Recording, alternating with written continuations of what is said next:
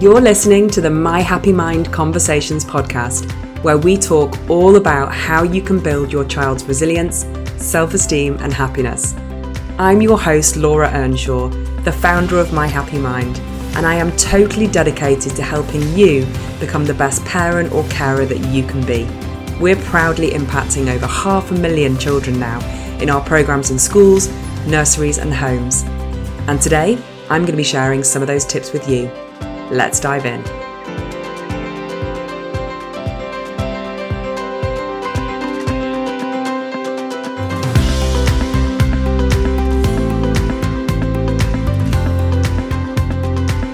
Hello and welcome back to day four of A Little Bit of Happy.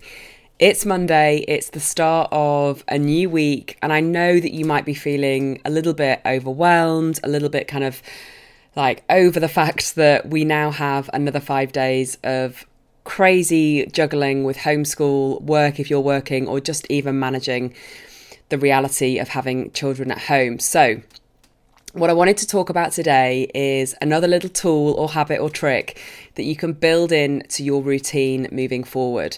And this is all around getting moving. Now, I want to dispel the myth that the benefit of movement only comes from exercise because it can also come from just playing, right? So, the reason movement is so important as a happiness tool is that motion or movement releases emotion. So when we move, whether that's walking or running or playing or doing any kind of movement, it actually releases our emotions. So, for example, if you were to go with a walk with your child, it's much more likely that they would share with you how they're feeling than if you're just kind of sat at a table looking at each other. When we move, it allows us to kind of release our emotions and talk about how we're feeling more freely. So, I want to really encourage you to think creatively about how you can build a little bit of movement or a little bit of motion into your day.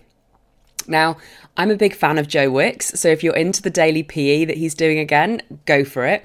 If you've got a, a, daily walk routine, that's perfect too. But I thought I'd give you a tip on something that's just a little bit different and a little bit fun, just to get the creative juices flowing and maybe just to shake up your exercise routine if you've you know, kind of thinking, I've been here before, we did this last lockdown, we're bored of the walk we do every day.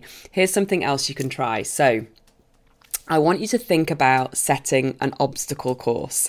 Now, this could be something that you do inside the house or outside the house. I'm going to recommend outside just so your house doesn't get turned upside down. Because if it's anything like my house, you're already finding yourself tidying up constantly.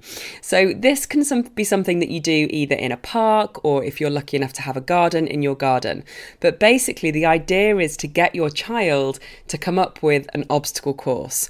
So, maybe they have to jump over a bench or run around a tree or whatever it might be. You guys can let them get creative. But here's the thing I want you to get involved in doing the obstacle course as well as them.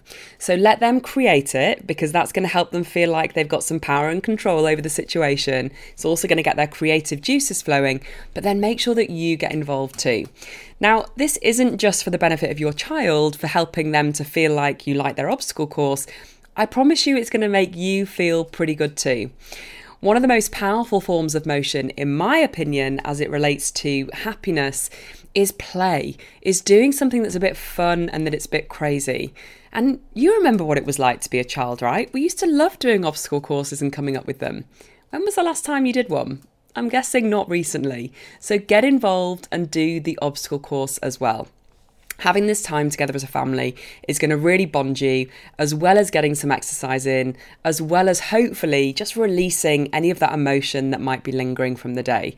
Whether you're frustrated or angry or upset or sad or disappointed or whatever it might be.